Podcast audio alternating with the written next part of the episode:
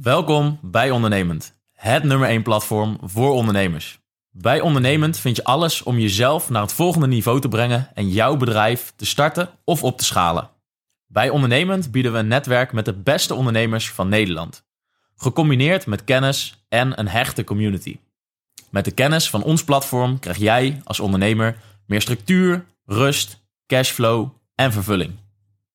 Ondernemend is jouw sleutel tot een nog succesvollere ondernemersreis.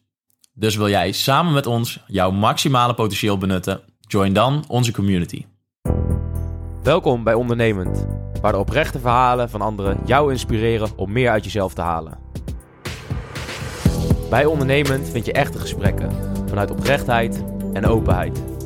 Ondernemend betekent zelfeducatie, groei en op zoek gaan naar jouw waarheid.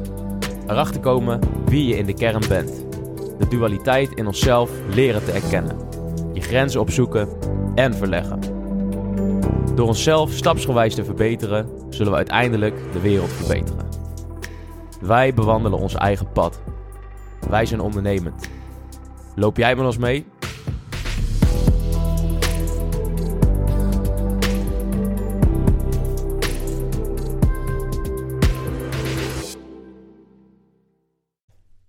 Welkom bij Ondernemend de podcast. Vanavond hebben we een bijzondere gast. En tevens onze eerste gast bij Ondernemend de podcast. Jeroen Hilvers. Jeroen, Jeroen is ondernemer in hart en nieren. Opgegroeid als zoon van een bakker en nauw betrokken bij het familiebedrijf. En niet zomaar een familiebedrijf, namelijk het oudste bakkersbedrijf van Arnhem. Met ruim 250 jaar in historie en maar liefst 14 vestigingen. Jeroen is na zijn studie eerst elders aan het werk gegaan in een corporate bedrijf. Maar toch redelijk gauw besloten om echt in het familiebedrijf door te gaan. Jeroen heeft grote plannen voor de bakkerij. Zo hebben ze bijvoorbeeld onlangs uitgebreid met de chocolaterietak. En groeit het aantal winkels ook nog hard. Jeroen, welkom en hartelijk bedankt voor je komst. Ja, mooi dat ik het niet kunnen zeggen. Dank jullie wel, jongens. Ja, En eh, leuk dat ik het spits mag afbijten. Dus eh, thanks voor de uitnodiging.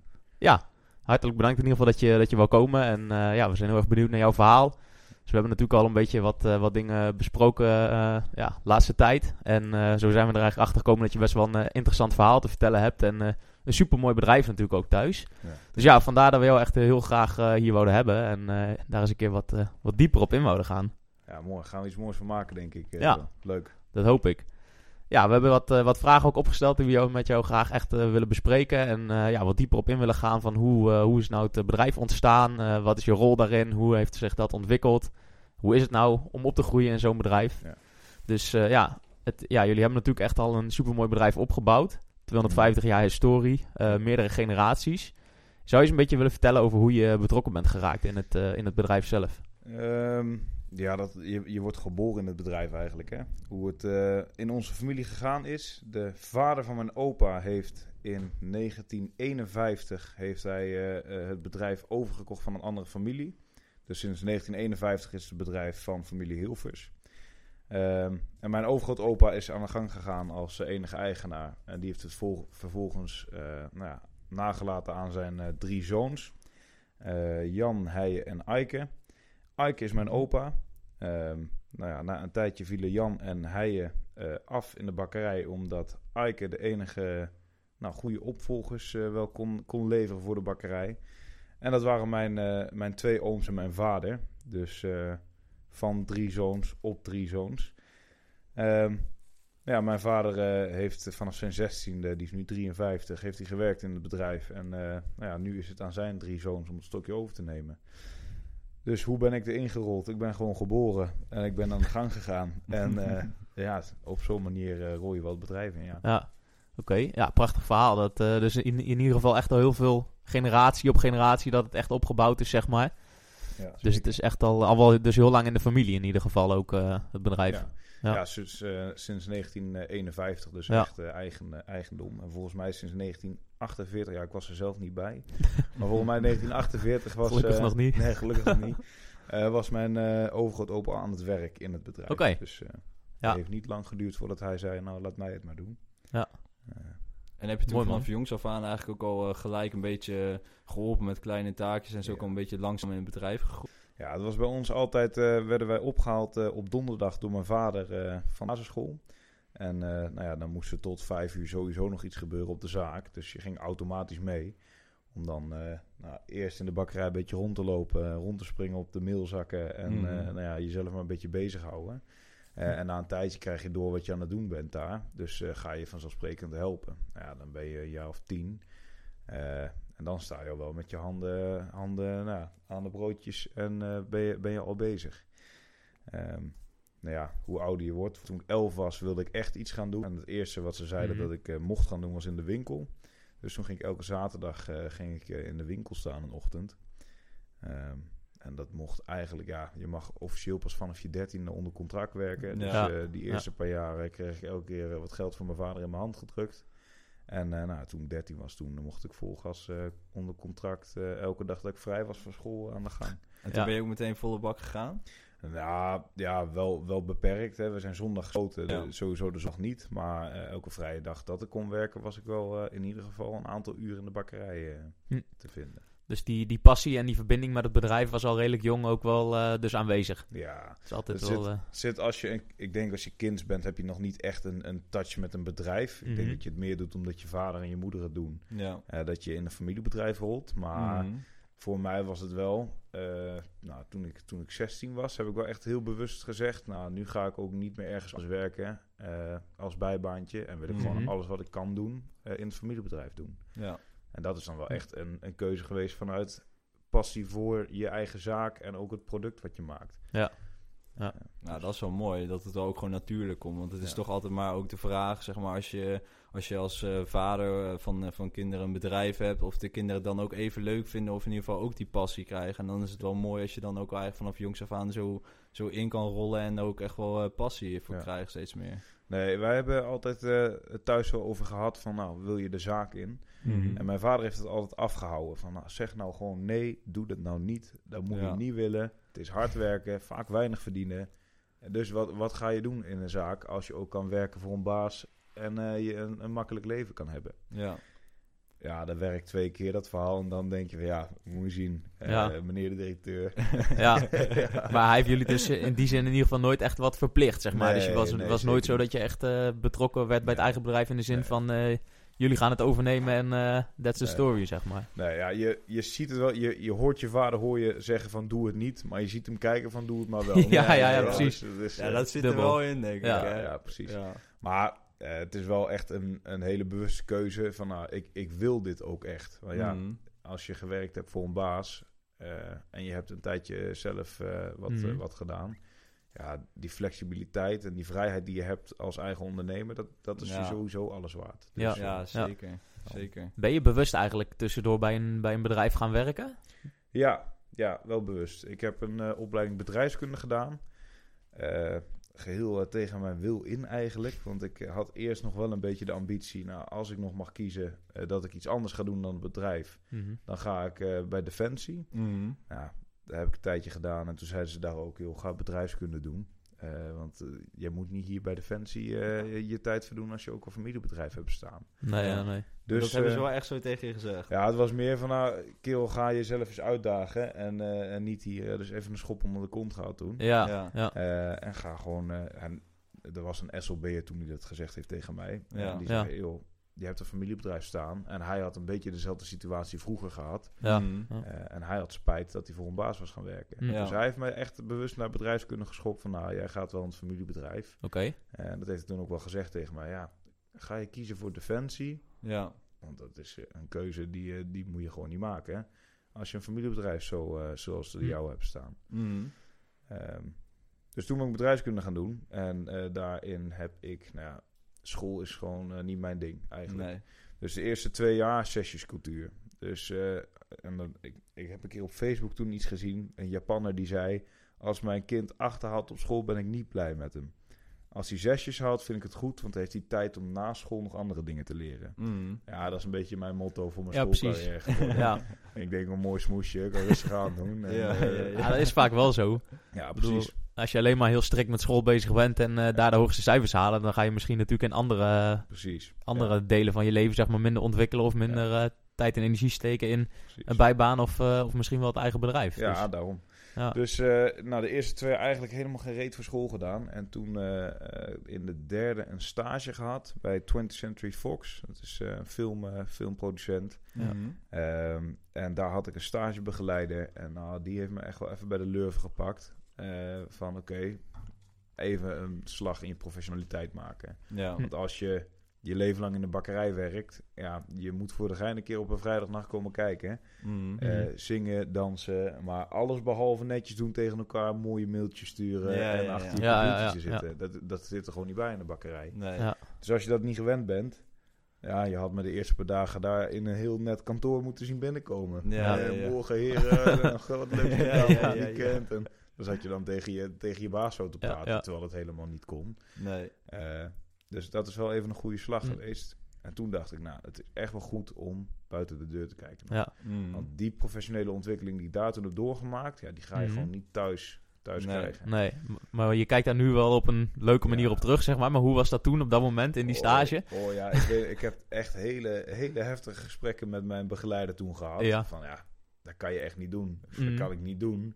Doe eens niet zo moeilijk, joh. Ja, ja. Eh, laat, laten we wel wezen. Jij bent toch gewoon ook een gast. Je vindt het toch ook gezellig om even te Ja, kletsen met ja. elkaar. Ja. En als het nou een beetje oude hoeren is, eh, ja, waarom zou je dat netjes doen?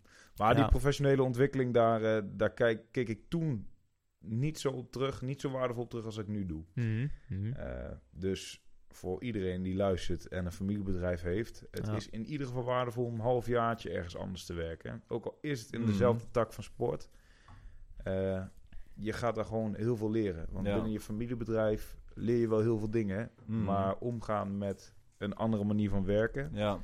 Ja, dat krijg Ja. je echt alleen ergens anders. mee. Want je hoort natuurlijk ook vaak eh, in familiebedrijven dat op een gegeven moment gaan dingen een beetje vastroesten. Wordt altijd op een bepaalde manier gedaan. Ja. En dan is misschien inderdaad net wat je zegt ook wel juist die frisse blik die dan kan creëren doordat je dan even ergens anders ook hebt gewerkt. Precies. Je kan misschien juist dan ook wel weer juist echt iets nieuws starten. Heb je daar ook nog iets van gemerkt dat je een beetje door jouw inbreng weer Ja. wat teweeg hebt gebracht? Ja, nou, dat is eigenlijk net zoiets met die zesjescultuur. Als je een tunnelvisie hebt op maar éénzelfde ding, Ja. eh, dan blijf je dat enezelfde ding doen. Hè? Dus als je altijd goed op school bent, ga je altijd hele mooie verslagen maken, terwijl niemand er iets aan heeft. Ja. Mhm. Als je in je familiebedrijf constant je focus op familiebedrijf, dan is het enige tunnel die je volgen kan het familiebedrijf. Ja. Maar Ja. als je je tunnel openbreekt door te kijken buiten de keuken, ja, dan ga je gewoon hele mooie ideeën krijgen. En dan zie je hoe het anders kan ook. En veel Ja. efficiënter misschien Mhm. soms wel. Heb je misschien een mooi praktisch voorbeeld hoe Ja. je dat... eh, We hebben bijvoorbeeld, eh, eh, nou, we hebben 126 man personeel nu in dienst.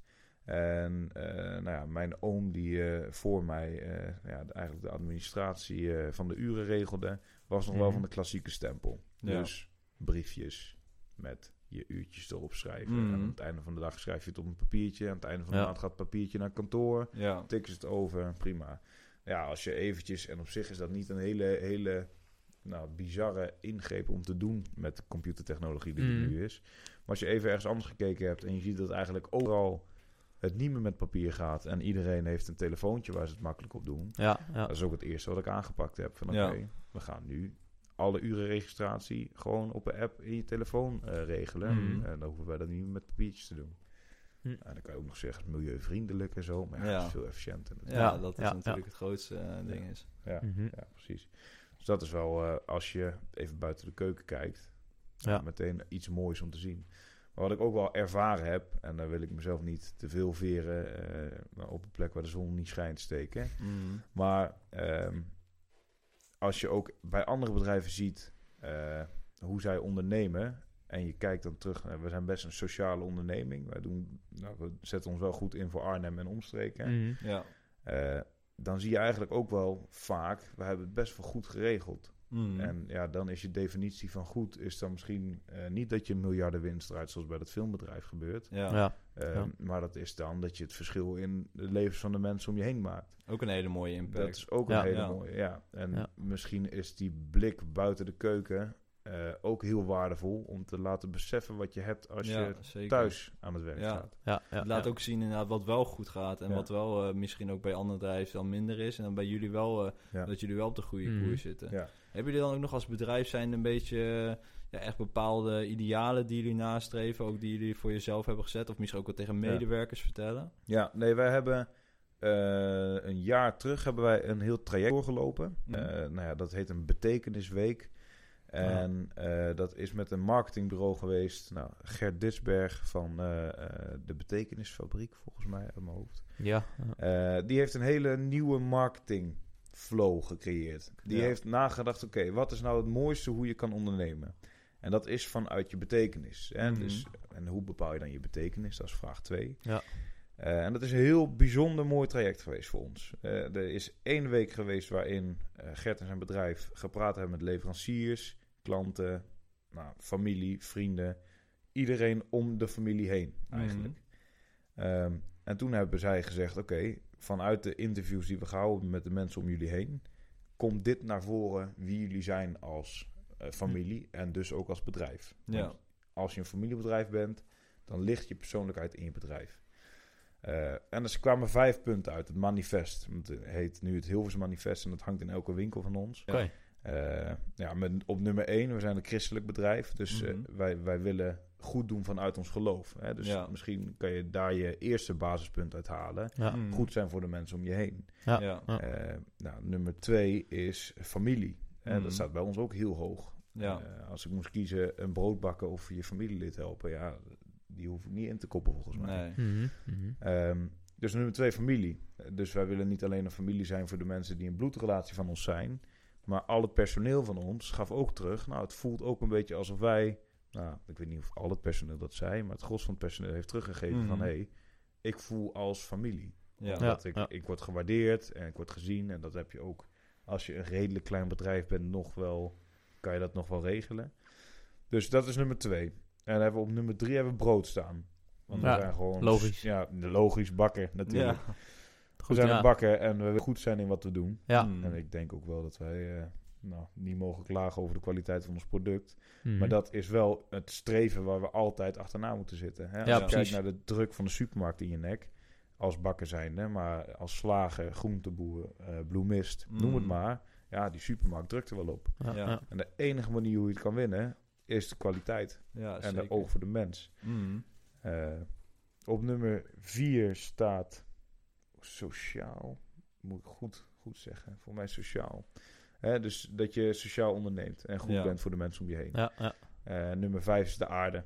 Mm. Hè? En die staat misschien wel bewust eh, onderaan. want Wij zijn eh, thuis allemaal petrolheads. Dus we houden van autorijden. Ja. Ja. En dat past niet meer binnen een goede, goede milieuvriendelijke levensstijl. Nee, precies. Nee, Mm. nee, nee. Maar toch, het is iets wat je gewoon in je bedrijf... Je kan er niet meer omheen dat je Nee. iets moet doen... om Ja. deze wereld een mooiere plek te maken. ja. Zeker. Iets in de duurzaamheid. eh, Precies, iets in de duurzaamheid, ja. iets in sociaal ondernemerschap. Mm. Eh, en ja, dat zijn wel de, de kernwaarden vanuit wij willen ondernemen. Ja. En zo richten we ook bijna elke vergadering in. Puntsgewijs volgens ons manifest. We beginnen eerst met een geloof. Dat is onze opening. ja. Vervolgens gaan we kijken met de familie. Oké, wat zijn we aan het doen? Hoe Ja. gaat het met iedereen? Eh, zijn er lief- en leedkwesties in het bedrijf? Dus een werknemer is ziek. Mm. Wat gaan we daarmee doen? Op nummer drie, het product. Wat, Ja. eh, hoe, hoe doen we dat? Gaat het lekker? Willen we ergens op ontwikkelen? Kunnen we producten beter doen? Kunnen we acties doen? Nummer vier, sociaal. Wat, wat zijn dan de, de dingen die we daar kunnen betekenen? En op nummer vijf dan eh, de aarde. Van hey, zit dat wel lekker? Dat is elke maand is dat een vergadering die we, die we hebben met elkaar. ja. Mm. Nou, dat is, wel, eh, dat is wel mooi. Dan heb je inderdaad altijd gewoon vaste houvast van eh, dit Precies. zijn onze kernwaarden en, eh, en hier Ja. staan we voor. En, Ja, en daar bouw je een beetje alles omheen. Ja, precies. Dus Ja. mer- merk je nu met die kernwaarden, sinds dat jullie dat traject hebben gehad, dat er iets veranderd is binnen het bedrijf of binnen, binnen de cultuur? Of dat mensen Ja. meer zoiets hebben van, ja, oh kijk eens, hier staan we voor. Dat, Ja. dat het makkelijker, zeg Ja. maar voor het personeel ook makkelijker meten is van, oh ja, dit, dit zijn we als organisatie, dan hoort daar dit gedrag bij of dan, Precies. dan, Ja. dan werken we dus zo. Het is, eh, ten eerste heeft het eh, organisatorisch echt een verschuiving gebracht in het bedrijf.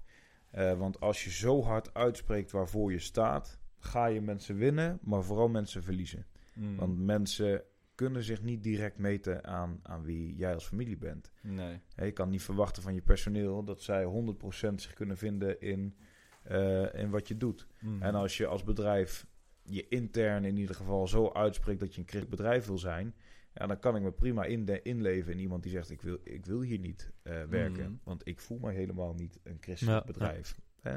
Dus je gaat mensen afscheiden, maar je gaat ook mensen winnen. En ehm, nou ja, om ruimte te maken voor de nieuwe generatie, hè, want de, duurzaamheid van het bedrijf staat dan ook hoog in het vaandel als je een hele nieuwe missie en visie eh, eh, opstelt. Mm. Dus mijn oom, die geen kinderen heeft, die is uitgestroomd uit het bedrijf. Die is uitgekocht.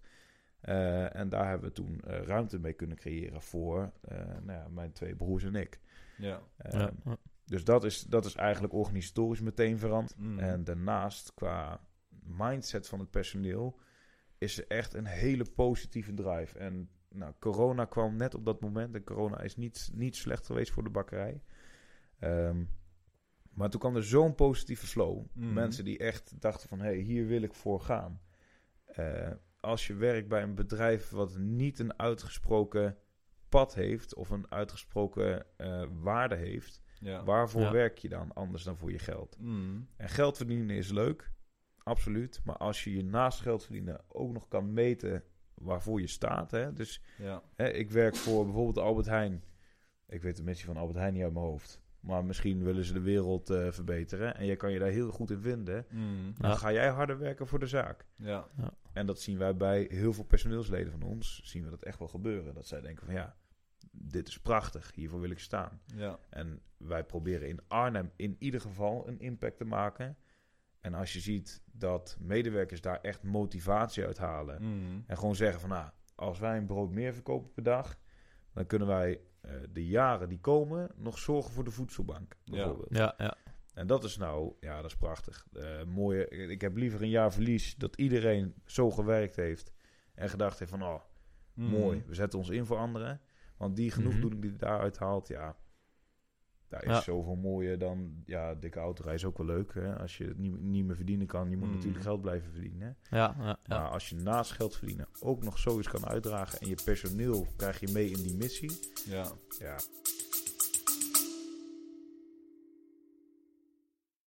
Welkom bij Ondernemend, het nummer 1 platform voor ondernemers.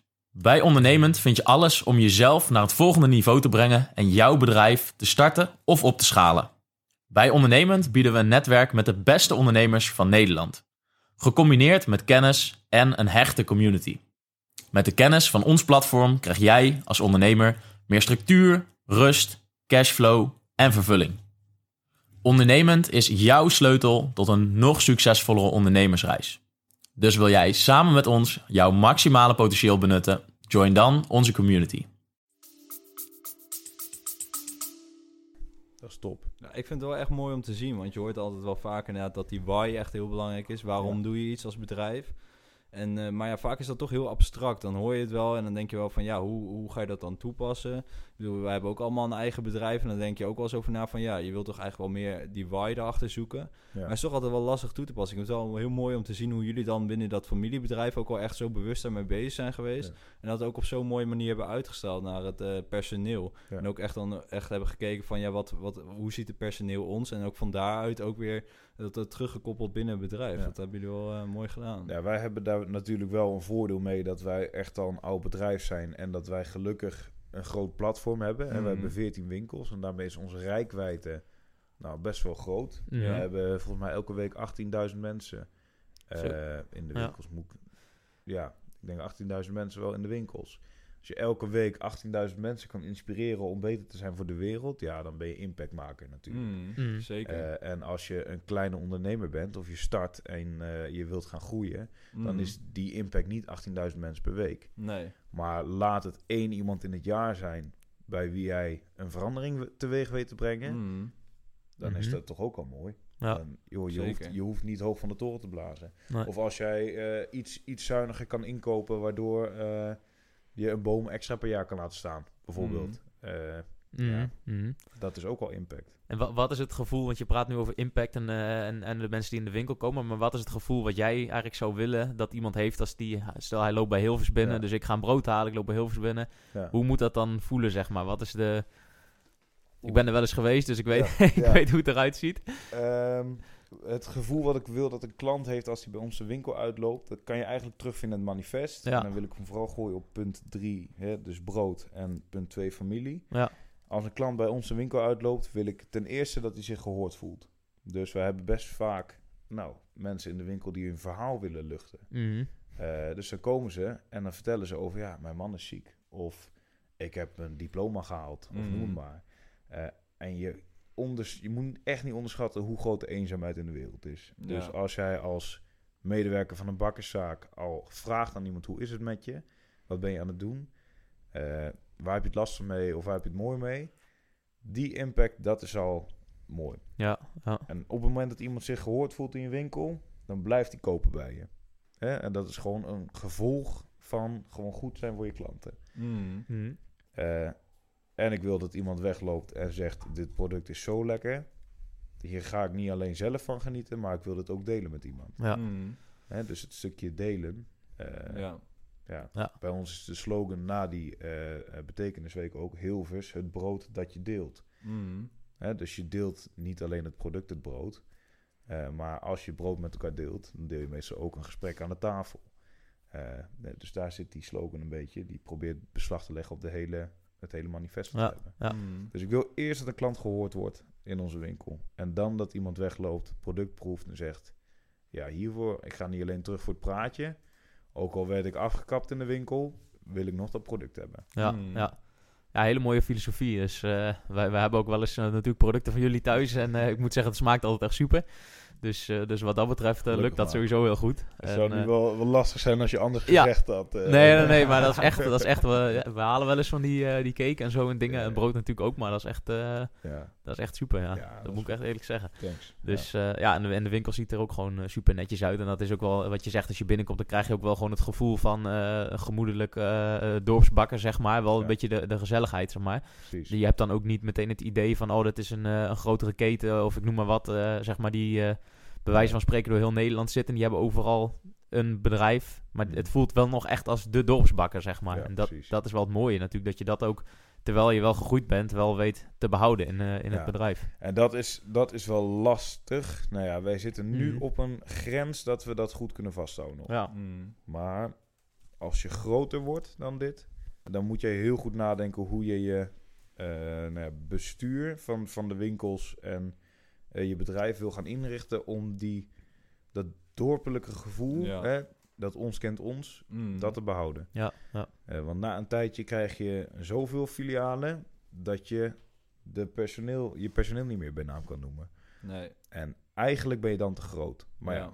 wat is te groot? Ga je voor geld, dan is Nederland niet te groot. Hè? Want dan kan je nog, nog Mhm. verder dan dat. Mm. Maar als jij op nummer 1 hebt staan dat je mensen nou, gehoord wil laten voelen, eh, dan moet je niet heel veel groter worden dan nou, een 20 filialen. Mm. Maar ja, dat is, dat is dus de balans. Hè? Want het is allemaal leuk en aardig om te praten over sociaal ondernemen. Ja. Maar als je geen geld verdient, kan je niet sociaal ondernemen. Nee, Nee. precies. Dus Ja. eh, dat is een- altijd een beetje een wip wa- waarop je staat.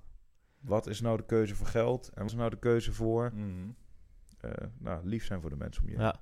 Er zit wel een bepaalde volgorde in, inderdaad. Ik bedoel, je kunt nog zoveel willen weggeven, maar als je niks hebt, dan eh, kun je het ook Precies. niet weggeven. Ja, Nee. precies. Je moet, eh, moet iets in de zak hebben om eh, uit te kunnen delen. Ja. Dus, eh, ja. En hebben jullie daar al een beetje over nagedacht? Of misschien ook, eh, want ik weet dat je ook naar andere takken aan het uiten ben, uit- Ja. uitbreiden bent, naar de chocolaterie. Precies. En eh, hebben jullie daar nog een beetje een plan voor, ook hoe je dat toch op een goede manier toch kan doorgroeien, maar wel een beetje echt dat, eh, net dat Ja. dorpse houdt?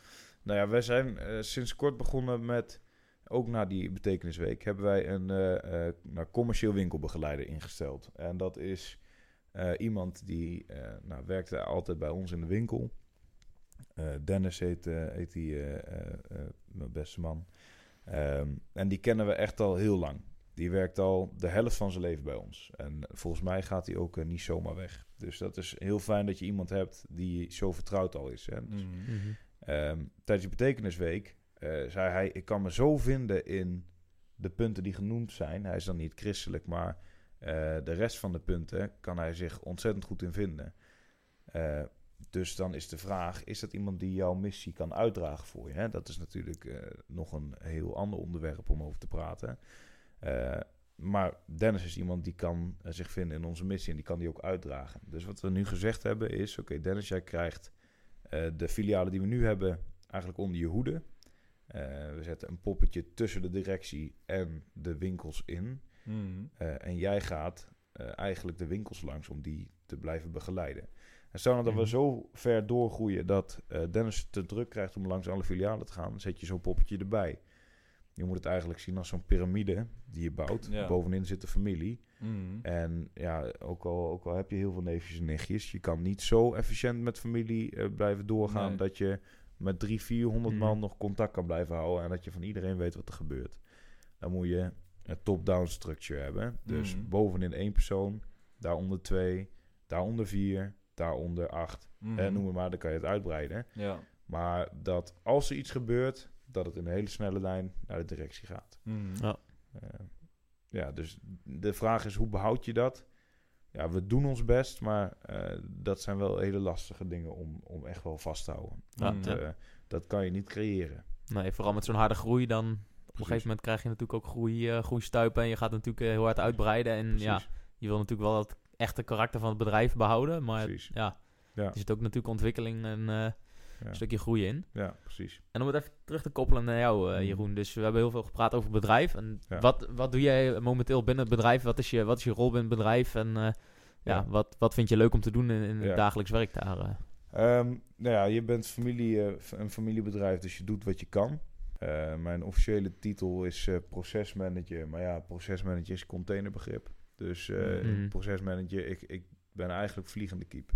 Ja. Eh, nu moeten we iemand inwerken in het magazijn. En ik heb vroeger veel in het magazijn gewerkt. Dus eh, nou, ik ben nu bezig met iemand eh, vervangen in het magazijn. Dus zorgen dat dat gaatje opgevuld wordt. Dus hard werken, weinig verdienen. is dat. Daarnaast probeer ik me bezig te houden met het vernieuwen van het bedrijf. Dus ik ga de processen langs die er zijn. En dan ga ik kijken, kan dit slimmer? Kan het efficiënter? Veel meten. Nou ja, je ook wel goed inlezen wat de opties zijn. Want dat is een lastige als je wilt vernieuwen en je hebt er nog geen ervaring mee. Ja, Mhm. dat is een stukje verhaal van die tunnel. Je moet eerst uit die tunnel breken Mhm. om te, te kunnen verbeteren. Of in ieder geval te kunnen veranderen. Ehm, dus ja, eigenlijk processen aanpassen en efficiënter maken. Vind ik dat het leukste om te doen? Eh, ja, ik krijg er wel het lekkerste gevoel van. Want als je een proces beter inricht, dan is het of veel fijner werken voor mensen, of levert het Mhm. meer geld op. Je ziet meteen Mhm. resultaat. Je Ja, ziet meteen ja. resultaat. Het is heel, heel mooi meetbaar als je processen aanpast. Mhm. Ehm, maar wat is het leukste om te doen? Hè, er werd een keer teruggegeven eh, op mijn werk, op mijn vorige werk eh, door iemand. Jij bent een, eh, een manager van walking around and talking about it, zoiets. Nou Ja, ik loop rond en ik praat erover. En daaruit pik ik nou, puntjes waar je aan de gang moet. Eh, en je moet niet onderschatten wat het doet als jij als nou ja, familie Hilvers... Ik wil niet, niet uit de hoogte doen, want dat, dat is het helemaal niet. Eh, we zijn allemaal mensen en in de bakkerij kan iedereen me aanspreken... en Mhm. tik op de Mhm. schouder geven.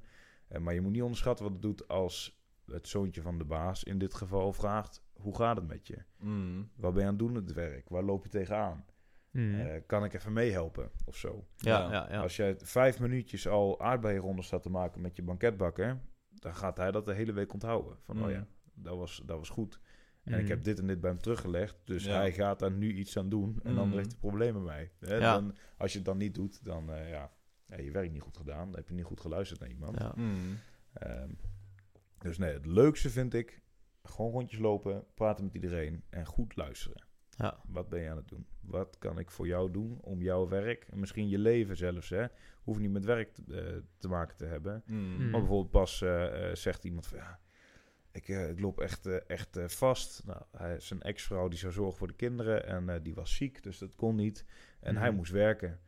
Ja, dan zeg je, ja, maar dan ga je toch wel een uurtje of twee eerder naar huis. Joh. Dan, en als het niet rondkomt, joh, dan regel ik het eh, wel. Ja. Zoiets kan je dan zeggen. Dus dan heb je niet alleen zijn werk beter gemaakt, maar Ja. ook hè, eventjes geholpen met zijn leven. Mhm. En ja, je kan het natuurlijk heel erg overdrijven, want het is voor de hand liggend dat als iemand weg moet, dat hij dan weg kan. Eh, maar ja, toch door rondlopen en vragen hoe het met iemand is, krijg je dat soort dingen wel Ja. goed onder oren. Ja, dat is wel mooi. Dus eh, overal komt eigenlijk uit je verhaal weer dat familiaire en het, het menselijke stukje in het bedrijf ook weer naar boven. En dat Ja. vind ik wel leuk om, om te zien. Dat het, het is jullie kern, kernwaarde, een van jullie kernwaarden, zeg maar. Maar het komt ook wel telkens weer terug in je verhaal. Van ja, dat, dat vind ik ook het leukste met mensen. En als familiebedrijf ook personeel horen en, eh, en, Ja. ja. en op een goede manier daarmee omgaan. Dus dat, ja. En dan moet ik niet schijnheilig doen, want als ik de weekomzet hoor en die is goed, dan ben ik daar eh, ook natuurlijk heel erg blij mee. Hè? Ja, Dus tuurlijk. Het Ja, ja. het is nee. niet alleen van, Combinatie oh, ik van. huppel door de bakkerij Mm. en ik praat Nee, nee. Maar als ik zie dat een week slecht gewerkt is, dan kan ik daar ook eh, eh, slecht gewerkt als een omzet. Mm. Ja. Dan kan ik daar ook heel, veel, heel erg van balen. Ja, dat Ja, maar van, de omzet is toch ook echt dat, dat het echte resultaat zien. Wat is er nou uiteindelijk nou echt gebeurd? Dat Precies. is altijd een beetje de, de, de harde cijfers, zeg Ja. maar. En het, eh, het, eh, zeg maar het emotionele aspect en het eh, aansturen en alles. Dat zijn natuurlijk, eh, kan je ook Mm. goede resultaten boeken. Ja. Maar uiteindelijk moet het natuurlijk wel in de omzet Precies. terug te zien. Nou, daar doe je Ja. het ook wel voor. En ik denk dat het een wisselwerking is daarin ook hoor. Mm. Dus op het moment dat je niet eh, rondhuppelt en vraagt hoe het mensen is, Ja. dan worden mensen minder gemotiveerd. Zeker. Of dan Mhm. gaan processen, het, zo snel zou het niet gaan, Nee. maar dan gaan processen werkt- werkt minder fijn lopen en dan krijg je wrijvingen. Dus het werkt wel uit inderdaad. Na een tijdje ga je het ook zien in de motivatie van mensen. ja. Zeker. Eh, en een gemotiveerde verkoopster verkoopt 15, misschien wel 20% meer dan iemand Echt die dat niet is. ja. Ja. Dus het is ontzettend belangrijk om goed te zorgen voor je personeel. Mm. En daar mag je best wel tegenaan gooien qua kosten. Eh, want het levert zich echt op. Omdat Ja. het iemand gemotiveerd achter een toonbank staat en bij elke klant vraagt: Weet je wat lekker is? Arnhems meisjes. Neem voor de Mm. gein een pakje mee. Ja. En 1 op de 10 klanten, 1 op de 20 klanten neemt er eentje mee. Nou ja, als je dat elke dag doet, twee Ja. pakjes Arnhems meisjes extra verkopen door dat. Als je op jaarbasis kijkt, over 14 winkels, ah, dan, dan mag je van mij prima twee pakjes Arnhems meisjes extra verkopen. Mm. ja, ja. Daar, daar verdien je ze wel mee op zo'n manier. En als er iemand chagrijnig in de winkel staat en die zegt, anders nog iets, was dit het dan? Klaar. Ja, ja. Dan verkoop je niks extra's. Nee, Dus ja, dat ga je terug zien in je jaarcijfers. zeker, Ja. zeker. Ja, zo werkt dat. Dat is vaak de kleine, de kleine dingen en toch net de vriendelijkheid. Dat is natuurlijk in de horeca ook zo. Ik bedoel, het is net Ja. hoe het personeel met je omgaat, hoeveel, hoeveel drankjes je uiteindelijk Ja, bestelt. En dat is, dat Ja. is gewoon eh, in een bakkerij natuurlijk net zo. Ja. Ja, Dus als je daar niet goed voor zorgt, eh, ja, dan heb je het in een, in een bedrijf zoals het onze wel, eh, wel snel te pakken. Ja. Ja. Ja. Maar ik denk dat het ook zo is bij, eh, nou ja, als je een eenmanszaak hebt of eh, je begint net, omgaan met je personeel en gemotiveerd zijn, daarmee ga je het gewoon verdienen. Mm. Ik had een sollicitant gisteren of vandaag die vroeg aan mij eh, via de mail: wat, wat verwachten jullie van mij? Eh, ik zei nou dat je met plezier naar je werk komt en je gemotiveerd bent en dat je op tijd komt. Mm. De rest regelen we wel. Je hoeft van mij niet, eh, niet super veel kennis te hebben of zo. Dat, dat spijkeren we allemaal wel bij. Mm. Maar als je gemotiveerd bent, ja, dat gaat je zoveel verder helpen. Dus op het moment dat je, je werk, naar je werk gaat en denkt, nou, ik word er niet vrolijk van. eh, Mhm. of je gaat naar je eigen zaak en je wordt er niet vrolijk van. Dan ga je dat sowieso terugzien in je cijfers. Ja, als je er niet vrolijk van wordt, dan ga je ook niet je beste voor doen. Ehm, dus dan moet je echt even stilstaan van, oké, ik ga nu naar mijn werk Mm. of naar mijn, naar mijn bedrijf en ik vind het niet meer leuk, dan moet er iets echt gaan veranderen. Anders Ja. dan, eh, dan ja, ja. Ja. kan je net zo goed stoppen en voor een baas gaan werken waar je het dan wel leuk zou hebben. Want Mhm. dat kan ook prima. Hm. Maar ja, Ja. Dat is nog wel, een, eh, nog wel, een, wel een interessant op zich. Dus je zegt eigenlijk ook dat het heel belangrijk is hoe iemand, hoe iemand zijn houding is in de winkel. Of iemand positief is en of iemand gemotiveerd is.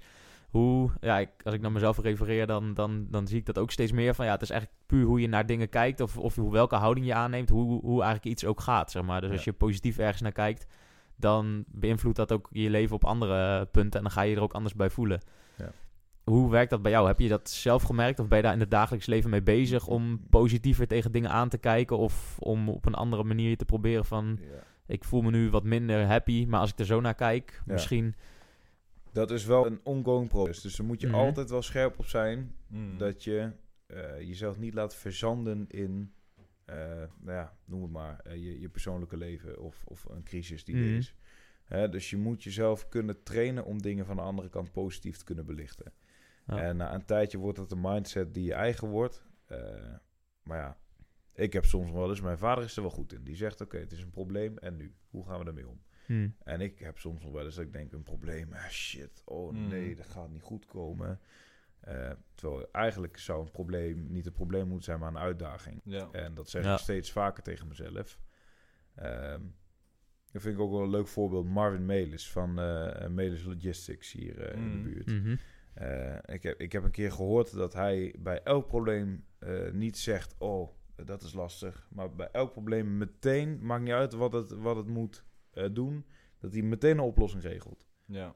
Als je nu een probleem hebt, regel je binnen een dag een oplossing. Of ga je meteen aan de gang om het probleem aan de kant te halen. Ja, Want zo ja. kan je alle obstakels aan de kant halen om je bedrijf te laten groeien. Ja. En hij staat volgens mij drie of vier jaar op rij bij de Gazelle top 250 is het volgens mij. Ja, die is super hard gegroeid, ja. Snelste groeiers Ja. van Nederland. En dan staat hij al een aantal jaar met al een best groot bedrijf staat hij erin. Mm. Mhm. Eh, nou ja, met zo'n houding, inderdaad, dus jezelf motiveren, daar, daar kom je verder mee. Ja. Maar hoe doe je dat? Ja, dat is, dat is een vraag.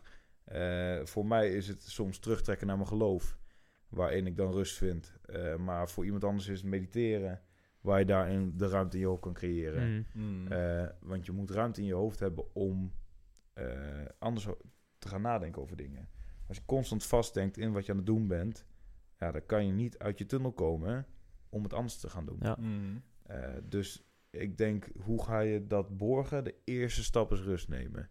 En rust nemen is niet op de bank zitten met je telefoon of eh, een film kijken. Misschien vinden mensen daar wel eh, lichamelijke rust in. Mhm. Maar geestelijke rust krijg je pas echt als je echt niks doet. Mm. Als je je verveelt.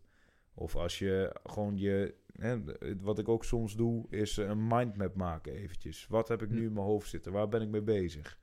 En wat zijn de onderwerpen die door mijn gedachten komen als ik... En wat heeft het meeste aandacht nodig nu? Ja. Eh, dus gewoon je, je mel houden en gaan zitten. En maar in de stilte zijn. Want in de stilte vind je hele mooie dingen Ja. vaak. Alleen met jezelf durven zijn is Alleen het. met jezelf durven zijn. Ja. Ik denk die dat, mindmap vind ik wel echt een hele, hele Ja. mooie. Die heb ik eigenlijk nog nooit echt zo gehoord. Nee.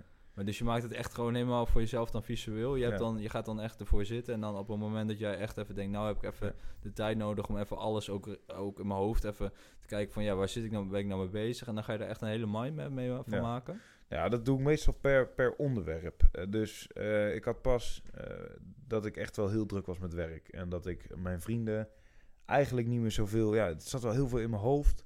Eh, maar ik, ik kwam maar niet tot het appje van... Yo, eh, zullen we wat gaan drinken? Of, eh, en ik had er ook geen eh, nou ja, puff meer voor over aan het einde van de dag. Ik werkte voor een baas, dus dan ben je niet flexibel. Mm. Eh, en na 40 uur werken voor een baas was ik kapot. En als ik nu 60 uur voor mezelf werk, denk ik... Oh, mooi, we hebben nog uren in de week over om andere dingen te doen. Mm. Mhm. Ehm, maar toen dacht ik van oké, vrienden is een onderwerp, daar wil ik wat meer eh, rust voor in mijn hoofd maken, want het moet anders. Ik kan wel constant nadenken over, oh het gaat slecht met die of het gaat goed met die.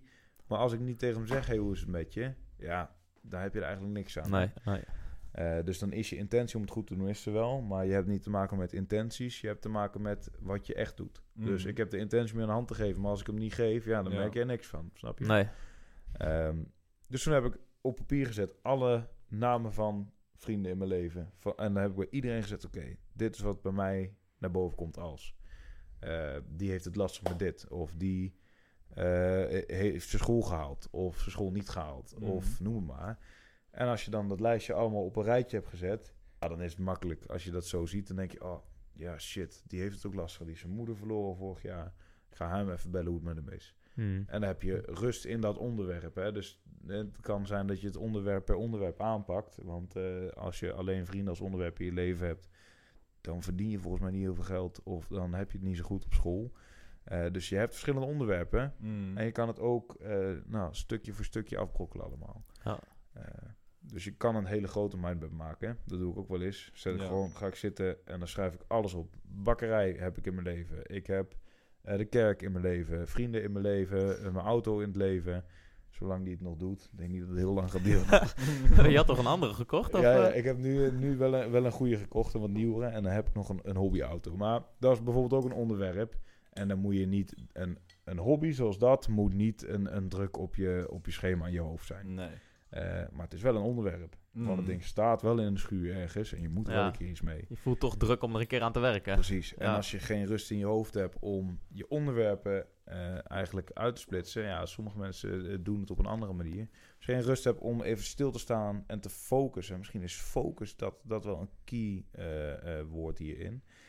Eh, als je je niet kan focussen op wat je in je hoofd allemaal hebt, dan ga je niks doen. Als je Mm. nergens, nergens op richt, dan ga je nergens raken. Mm. Nee. Eh, dus dat is misschien wel een goeie. Eerst heel globaal zeggen van dit gebeurt er allemaal en dan inzoomen. Ja. Mhm. En dan gefocust kijken naar, oké, dit onderwerp heb ik deze en deze vragen bij. Of eh, moet dit gebeuren? Eh, checklistje maken, vind ik ook Mm. wat lekker. Lijstjes, ga ik heel goed op. Dat is Ja. ook Mhm. eventjes voor iedereen een tip die luistert. Als je Microsoft hebt, de Microsoft To-Do app. Mm. Kan je alles inzetten, een takenlijstje. En ik, ik werk daar sinds, eh, sinds dat ik bij eh Eiffel gewerkt heb, werk ik daar elke dag mee. Mm. Wat moet ik vandaag doen? Welke stappen moet ik daarvoor zetten? En dan begin ik gewoon elke dag rustig een half uur met een takenlijstje maken hoor. Mm. Ja. Misschien is het niet het meest efficiënt wat je doet. Aan het einde van de dag ben ik gefocust bezig geweest met een takenlijstje. Ja. Heb ik Ja. alles wat ik wilde doen en meer eh, af. En het is ook nog lekker als je een taakje haalt, krijg je een mooi plingetje. Dat is eh, zo'n belletje wat je hoort. Mm. En dat gaat na een tijdje motiverend werken. Heel gek. Dan hoor je een plingetje en dan voel je je toch lekker. Mm. Oh, mooi. Weer iets afgerond. Op naar de volgende. Eh, dus lijstjes maken, je gedachten op papier zetten, maar vooral de focus kunnen houden. Als Ja. je dat na een tijdje kan, ja, met, met wat we net allemaal besproken hebben, dan daarop kunnen focussen, Ja, ja, dan ga je gewoon stappen maken. ja. En hoe, hoe zorg je dan dat, eh, dat je ook echt die lijsten maar uitvoert? Want ik ken dat wel. Ik ken van Mm. vroeger was ik altijd heel erg ook met lijstjes be- maken. Ja. Dan maakte ik altijd hele mooie plannen. En dan uiteindelijk, als het dan echt op aankwam, dan was ik heel veel tijd kwijt, zeg maar, met, eh, met, het plan maken. Ja. En dan vervolgens dan liet de uitvoering een beetje op zich wachten. Hoe zorg jij er dan ook echt voor dat jij, eh, als jij dan zo'n dag begint en je hebt zo'n mooi lijstje, dat jij bijvoorbeeld je een bepaalde ochtendroutine of dat je echt gewoon, waardoor je extra energie krijgt of gemotiveerd raakt om zoiets dan eh, te beginnen? Ehm, nou, wat ik wel zelf merk op een dag dat ik rustig uit bed stap. Mhm. Dus ik pak even mijn telefoon erbij, rustig aan, ik scroll eventjes door LinkedIn. Ja, Eh, ja, daar word je niet vrolijk van. nee. eh, aan het einde van de dag. Mhm. Maar als je meteen uit bed, mijn wekker, als ik s'nachts moet werken, dan heb ik Mm. geen tijd. Dan zet ik mijn wekker een half uur voordat ik moet beginnen. Ja, Nou, dan heb ik geen tijd om even Ja. rustig aan te doen. En dat doe ik meteen. Als mijn wekker gaat wekken uit, spring ik uit bed. ja. Dat is echt heel, een heel groot verschil. Want je moet. Je moet. Mm. En je Ja. begint je dag Ja, je moet niet meteen. langzaam aan, Nee. want die trend gaat zich doorzetten. Maar je begint, Mhm. hup, we gaan nu aan de gang. Dus Ja. een stukje discipline daarin eh, pakken. Eh, en ik heb pas een filmpje gezien van Tony Robbins. En eh, die zei ook, je moet de eerste 20 minuten van je dag iets doen wat je niet fijn vindt. Mm. Nee. Dus ijskoud douchen. Toen ik de filmpje gezien heb, heb ik drie dagen ijskoud gedoucht. En toen dacht ik, ja, het is wel goed. Jongens, een koude douche. Dat is wel een hele grote... Ja, precies. Ja. Nou, zo, zo, Heel veel zo- weerstand. Zo, erg hoeft het voor mij niet te zijn. Maar ehm, als je dat doet, dat is wel een stukje discipline. En als je discipline gaat vormen in de kleine dingen die je doet, dus alleen al snel uit bed stappen en de eerste 20 minuten van je dag niet op je telefoon kijken, maar een rondje gaan lopen, of Mm. eh, even je Ja. hartslag oppompen, of eh, een koude douche nemen, noem het maar.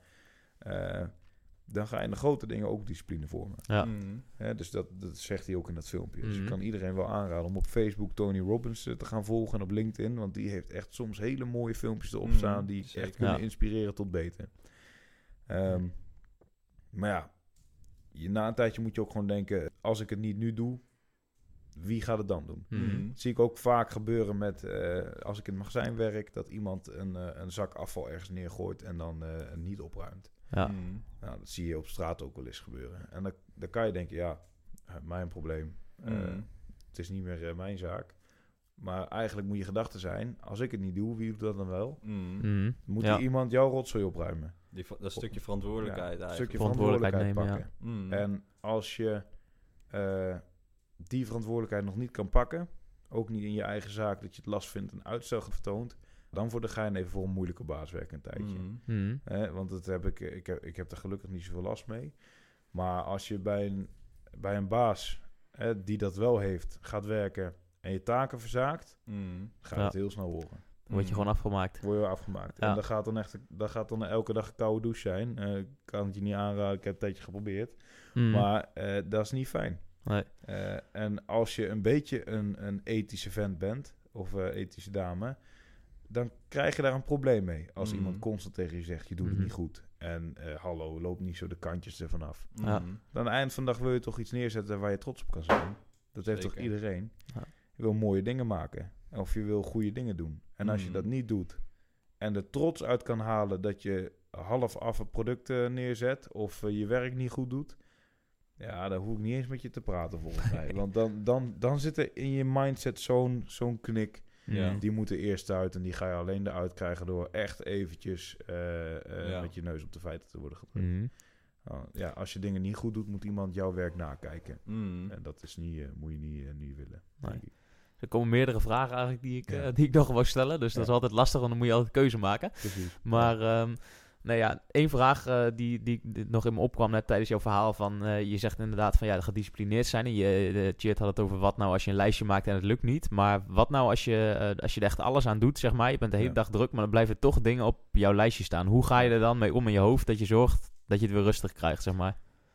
Oeh, ja, dat is een goeie. Ehm, want ik heb nu, omdat ik in een magazijn werk, dat, ga, dat gaatje opvul, heb ik best wel vaak dagen, als ik niet oppas, die gaan richting 12 uur. Mm. 12 uur werken. En op zich vind ik dat geen probleem, want ik heb de energie ervoor als ik voor mezelf aan de gang ben. Dus ook voor een baas zou ik dat niet kunnen. En dan ben ik helemaal op na 8 uur. Ehm, maar na 12 uur heb je het ook wel, als je het binnen 12 uur niet kan doen, dan moet je iemand erbij nemen. Ja. Gewoon.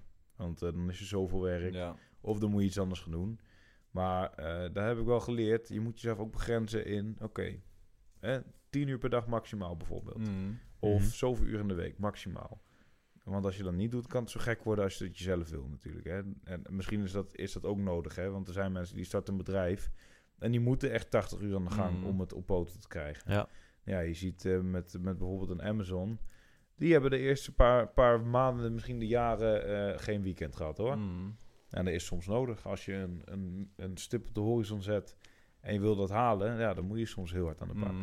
Als je de luxe hebt om te kiezen, dan moet je ook kunnen kiezen om dingen voor je uit te schuiven. Mm. Of even te kunnen zeggen: hey, ik doe mijn beste voor, maar het gaat niet meer lukken vandaag, gaat niet meer lukken morgen, Mhm. deze week.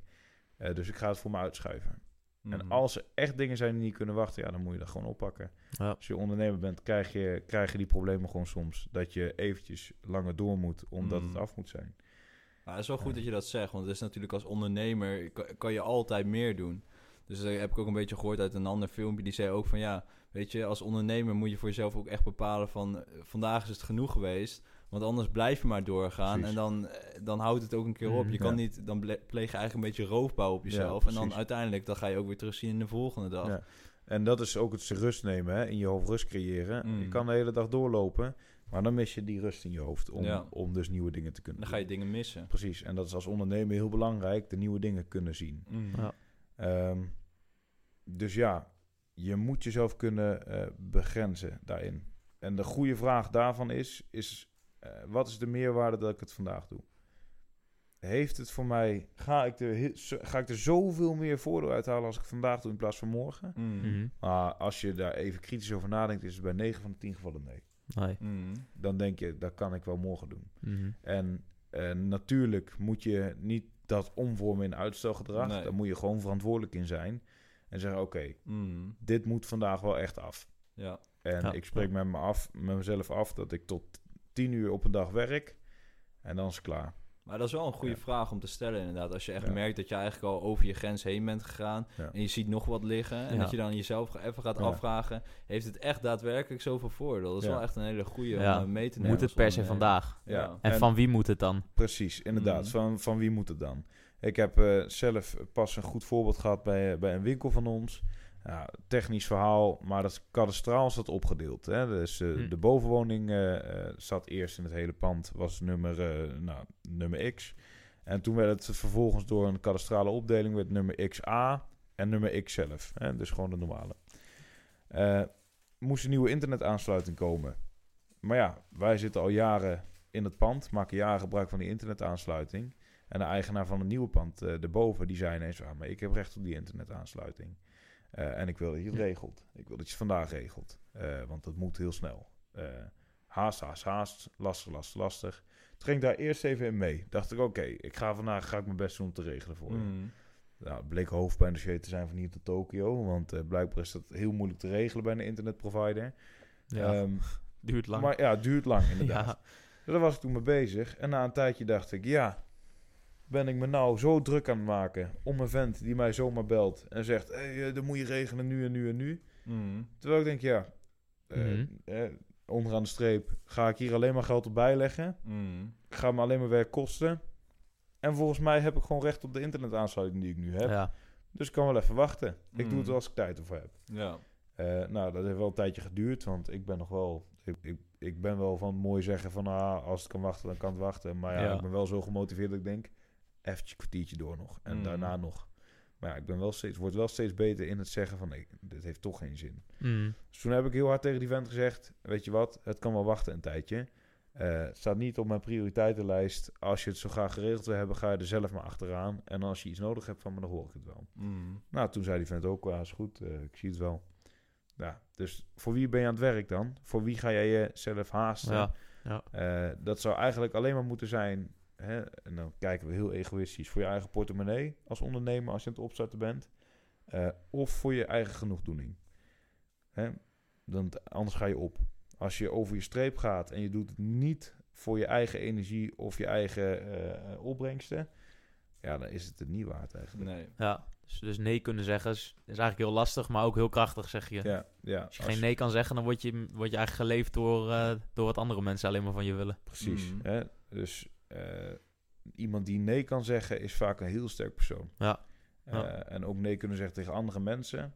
En je hoeft het niet eens uit te leggen vaak. Mm. Want als ik tegen, tegen die vent van het internetverhaal zeg... eh, het staat niet op mijn prioriteitenlijstje. En hij vraagt, oh, leg jij maar eens uit waarom dat niet op je prioriteitenlijstje staat.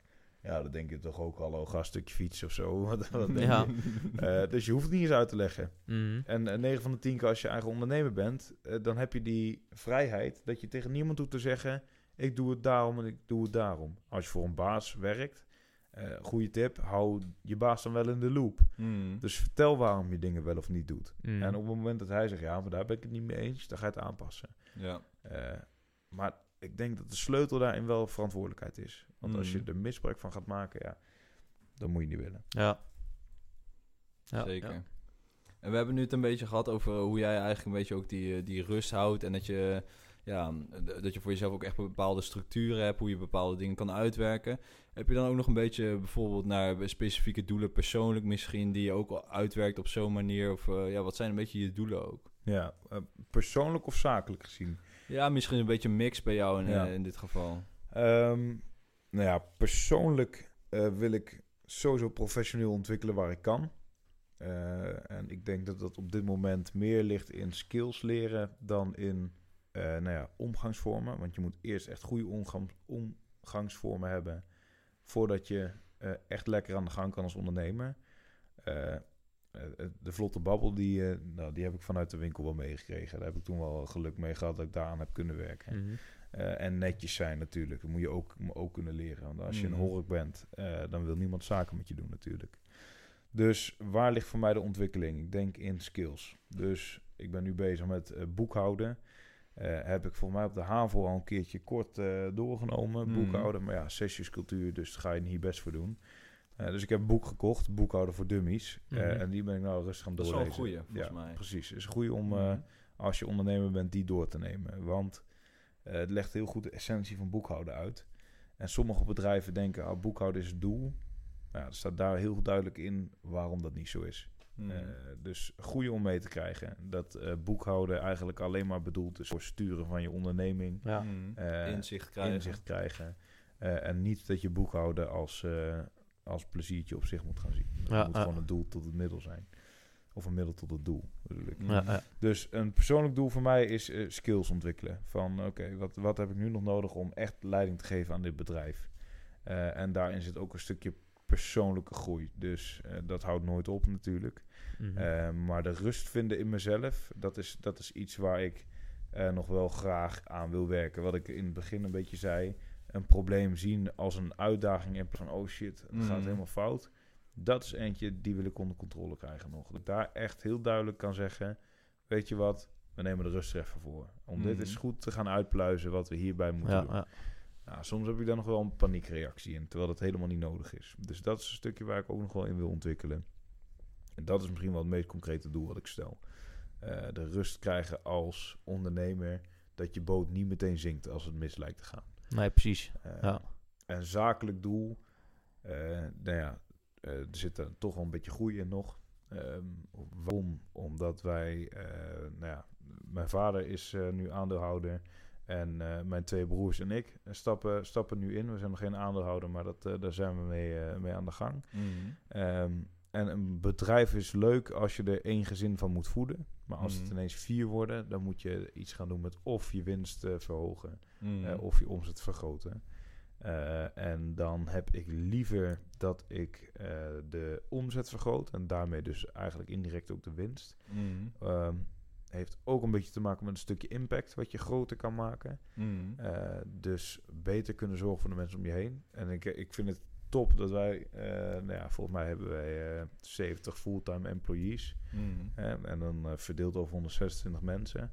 Nou, laten we zeggen dat we 70 gezinnen kunnen onderhouden Ja. van wat wij aan het doen zijn eh, met, met brood verkopen. Als je dat kan vergroten, als je 100, 100 gezinnen eh, letterlijk het brood op de tafel kan eh, verdienen.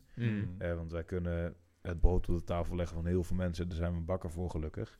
Eh, maar als je het, het geld kan verdienen om mensen te onderhouden, daar kan je ook trots, trots op zijn, denk ik. Ja, zeker, ja. Dus Ja. als je een, een startende ondernemer bent en het is niet je doel om iemand aan te nemen, dan is het mooi als je thuis komt en je hebt een vriendin of je hebt, eh, eh, noem het maar, dat je kan zorgen voor de mensen om je heen. Dus zorg dat je groot genoeg wordt dat je, dat je dat kan doen in ieder geval. Ja.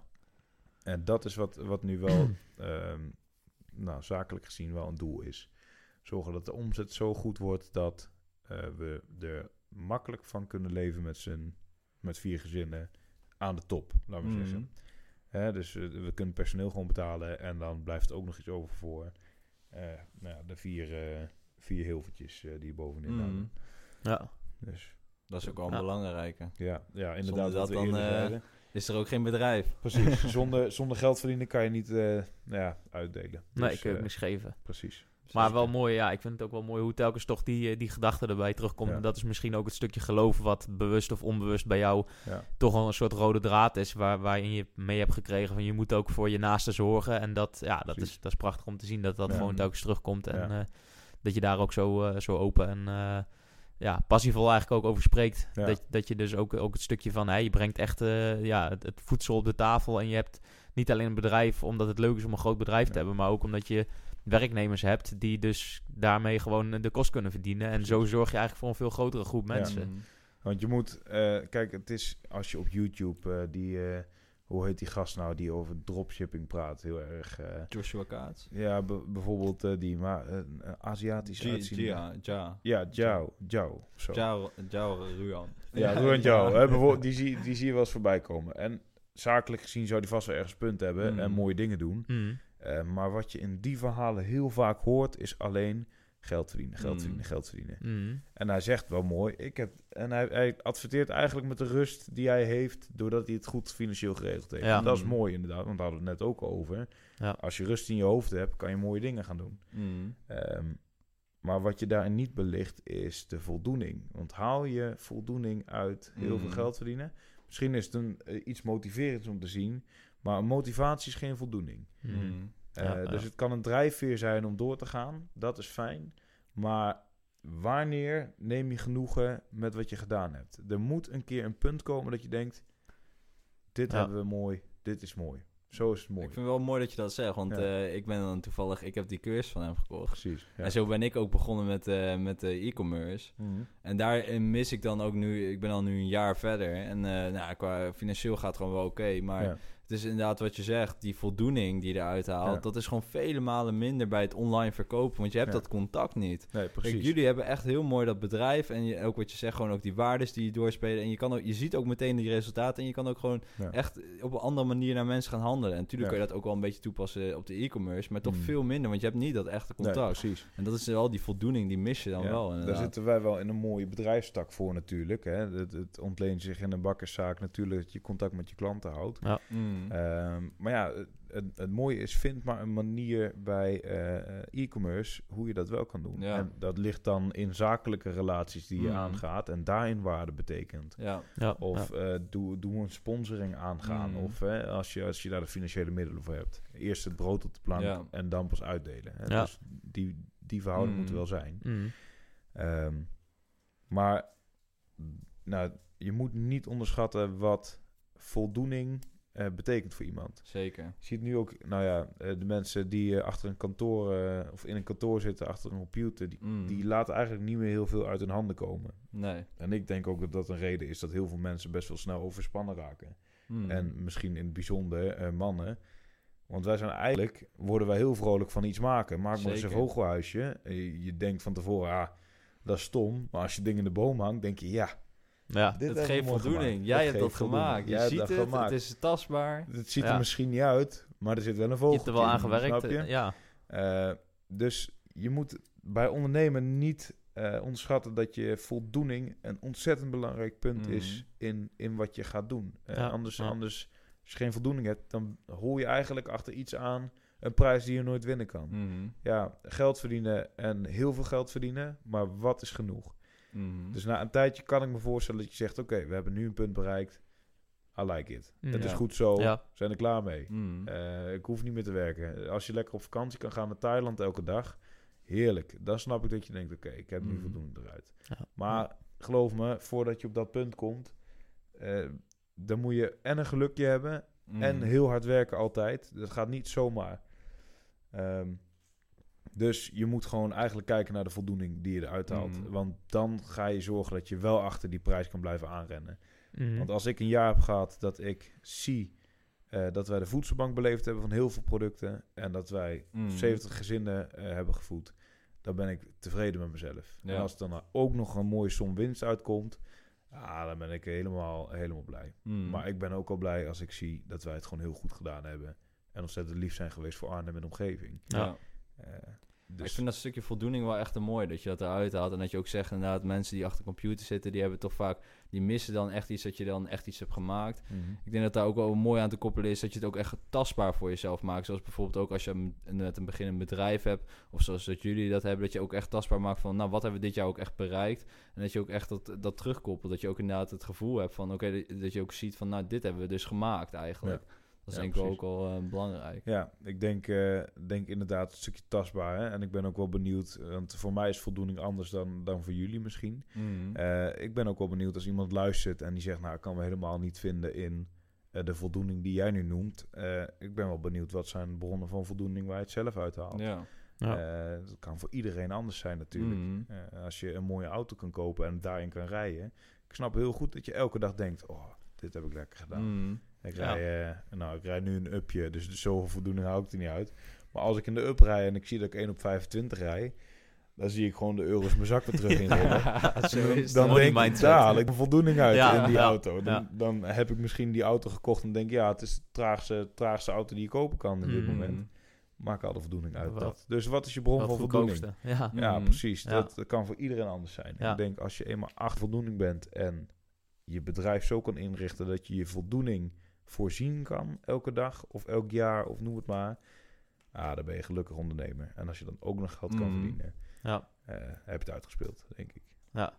Ja, dat is heel mooi. Dat is, ja, dat is, ik zou de vraag willen stellen, wanneer is het genoeg? Maar daar heb je eigenlijk al, al antwoord op gegeven. Dus eh, ja, dus voor jou is dat dus in dit, als ik het kort samen mag vatten. Dus eh, als je iets kan, kan betekenen voor mensen, dus de zaak Ja. loopt goed genoeg om er zelf een fatsoenlijke boterham aan te verdienen. Ja. En je hebt nog wat over om uit te delen, dan Ja. is het voor jou genoeg. Ja, ik denk, eh, en dat vul ik misschien wel in, maar op het moment dat je tegenover de spiegel kan staan en kan zeggen: Kijk, wat een mooie gast hier staat, of wat een mooie vrouw hier staat. Dan heb ik het niet over uiterlijk, maar over Mm. wat je betekent voor eh, nou ja, je Mhm. omgeving of voor jezelf, kan ook al.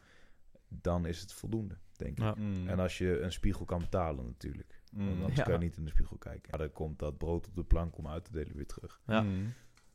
Ja, mooi. Ja, ik vind het mooi dat er zo'n eh, filosofie achter zit en dat je ook wel heel erg bewust bezig bent met wanneer is het nou genoeg. Kijk, ik Ja. merk dat zelf ook wel heel erg in het ondernemen. Het is ook heel erg, je, je wilt wat opbouwen, je, wil, eh, je, wil er, je streeft ergens naartoe, een doel, zowel financieel als, Ja. als in wat je, wat je bereikt, zeg maar. En, en daarin is natuurlijk heel erg eh, ook vaak het gevaar van dat je mist wat je nu al hebt, doordat je alleen maar bezig bent met wat wil ik opbouwen en wat wil ik nog meer, zeg maar. En altijd maar het meer, meer en het, ja, je wil financieel dingen bereiken, je wil persoonlijke dingen bereiken. En dat, ja, dat vind ik wel knap aan eh, dat, dat jij ook heel erg bezig bent met, ja, niet alleen maar met het meer, maar ook met het genoeg en het, Precies. het geven al, zeg maar. Ja. Mhm. ja, je bent een wijze man als je weet wanneer je genoeg hebt. Ja. Maar dat heb ik zelf ook nog niet hoor. Nee. Ja, ik weet wanneer ik blij ben met wat ik aan het doen ben. Mm. Mm. Eh, maar ja, ik blijf volgens mij wel werken tot ik een Porsche GT3 heb. Ja, en als, is die er staat, dan zeg ik waarschijnlijk dan ook wel weer... Oh, is oh, dat nou ook ja, nog dat, niet genoeg. dat is ook nog niet genoeg. Hè, En Ja. dat is lastig, hè. Je kan altijd achter geld aan blijven rennen. Ja, En wereldse dingen kopen kan je altijd doen. ja. Mm. Eh, dus ja.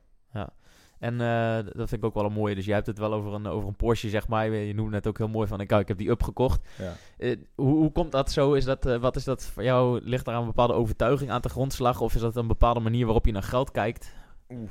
Eh, hoe, eh, Nou ja, wij zijn dus eh, wel autogek thuis. Ja. Dus dan is eh, een succesje wel een dikke auto kopen natuurlijk. Mm. Maar ja, als je van mooie huizen houdt, dan is een mooi huis kopen een, een, eh, een goed succes. Ja. Mm. Eh, dus daarin ligt wel... eh, nou ja, je hebt het financieel gemaakt als je je succesje kan kopen. Mm. Wat is je succesje? Dat is een Porsche GT3 RS. Maar als je die betalen kan... mhm. Je hebt wel eens dat plaatje gezien van iemand die, eh, die loopt op straat, ziet een fiets. Die denkt, had ik die fiets maar. Mm. En dan vervolgens zie je degene die die fiets heeft, die ziet een scooter rijden. Had ik die scooter maar. Ja. Scooter, auto, auto, nou, weet ik veel. Helikopter, helikopter, Ja. Mm. vliegtuig, vliegtuig, fiets. Ja, Hè? Dus dat cirkeltje is altijd rond. Dus op het moment dat je het betalen kan, is het niet meer leuk. Mm. Dus het moet eigenlijk, hè, en dat is met geld, een doel stellen voor geld is eigenlijk alleen maar leuk als je het net niet halen kan. ja, dan blijf je jezelf uitdagen en blijf je nou ja, gaan voor, voor meer. Ja. Mm. Maar ja, aan de andere kant, wat is dan die wipwap? Wanneer is jouw wipwap in balans? Tussen geld verdienen en eh liever mooie ondernemer zijn. ja, Mm. ja, ja. Dat is een goede vraag. Wanneer is het genoeg? Nou, ik vond het in ieder geval eh, mooi om te horen wat, eh, wat, eh, ja, hoe, hoe jij er eigenlijk helemaal in staat. En dan hebben we nou eigenlijk nog een beetje een afsluitende vraag. Van, eh, kijk, als je een beetje, je hebt nu al aardig wat ervaring binnen het bedrijf, je bent familiebedrijf, maar ook, eh, ook buiten het bedrijf heb je dan eh, ervaring opgedaan. Wat is eigenlijk de, de meest belangrijkste les die jij, eh, die, die jij hebt geleerd of die jij echt die je wilt toepassen altijd in binnen het bedrijf? Ehm, en dan ga ik hem in het verlengde van het gesprek wel leggen, denk ik. Want Mhm. ik denk dat hij er wel mooi in past. Ehm, dat je niet in je portemonnee moet kijken om succes aan jezelf te hangen. Eh, kijk maar naar wat je betekent voor de mensen om je heen. Mm. Hè? Dus die betekenisweek is heel erg belangrijk geweest voor ons. Om even bewust te zijn van oké, je, je bent niet alleen het brood wat mensen kopen omdat het een lekker, eh, lekker product is. Mm. Je bent zoveel meer. En uit dat zoveel meer kan je zoveel waarde halen voor jezelf. Zoveel, nou eigenlijk trots op jezelf. eh, dat je niet in je portemonnee moet kijken voor het succes wat je, wat je aan jezelf hangt. Maar kijk maar eens in je omgeving. En eh, haal het daar maar uit een keer. En dan komt dat geld vanzelf wel. Want als je mooie dingen doet, willen mensen daarvoor betalen. Mm. Dat is een mooie les. Als Ja, je mooie dingen, hele mooie. mooie afsluiten, denk ik. Ja, Als je zeker. mooie dingen doet, willen mensen ervoor betalen. Zeker. Ja, dat vind ik een hele, hele mooie afsluiter. Ja. Dus eh, ja, dus kijken naar het stukje eh, waarde dat je teweeg brengt. En eh, inderdaad, wat, Ja. je, wat je mensen te bieden hebt. En niet alleen maar eh, wat je verkoopt. Ja, precies. Ja, Jeroen, ik denk dat, eh, ik denk dat wij eh, hartstikke blij mogen zijn eh, dat je vanavond wil komen. En eh, we willen je echt eh, ja, hartstikke Ja. bedanken als gast eh, voor het open gesprek. En eh, Mhm. ja, Ja. alles wat je ons verteld hebt. En eh, ja, Thanks. Nee, ik vond het ook eh, top. Leuk gesprek, jongens. Dus eh, Mhm. Bedankt voor de uitnodiging. En als, eh, eh, als mensen nou nog een eh, lekker broodje willen halen of bij, Ja. eh, bij jullie, waar kunnen ze dan terecht? nou, dit kunnen ze op uh, www.bakkenhilvers.nl natuurlijk vinden. En wij zitten op 14 eh, locaties in Arnhem en omstreken. Oké, dus dat moet wel goed komen voor Arnhem en ik, omstreken. ieder voor, voor echte Arnhemmers, eh Redenaren, Huizenaren, eh Oosterbekers. Moet ik goed denken. En mensen het verder. Duiven. Ja, Du- duiven ook nog, thanks. Ja. Mm, Eh, duiven, eh, moet dat goed komen. Zeker. nou helemaal goed. Bedankt, Jeroen, jongens. hartstikke bedankt voor je komst. Ja, bedankt voor je komst. Top. Welkom bij Ondernemend, het nummer 1 platform voor ondernemers. Bij Ondernemend vind je alles om jezelf naar het volgende niveau te brengen en jouw bedrijf te starten of op te schalen. Bij Ondernemend bieden we een netwerk met de beste ondernemers van Nederland. Gecombineerd met kennis en een hechte community. Met de kennis van ons platform krijg jij als ondernemer meer structuur, rust, cashflow en vervulling. Ondernemend is jouw sleutel tot een nog succesvollere ondernemersreis. Dus wil jij samen met ons jouw maximale potentieel benutten? Join dan onze community.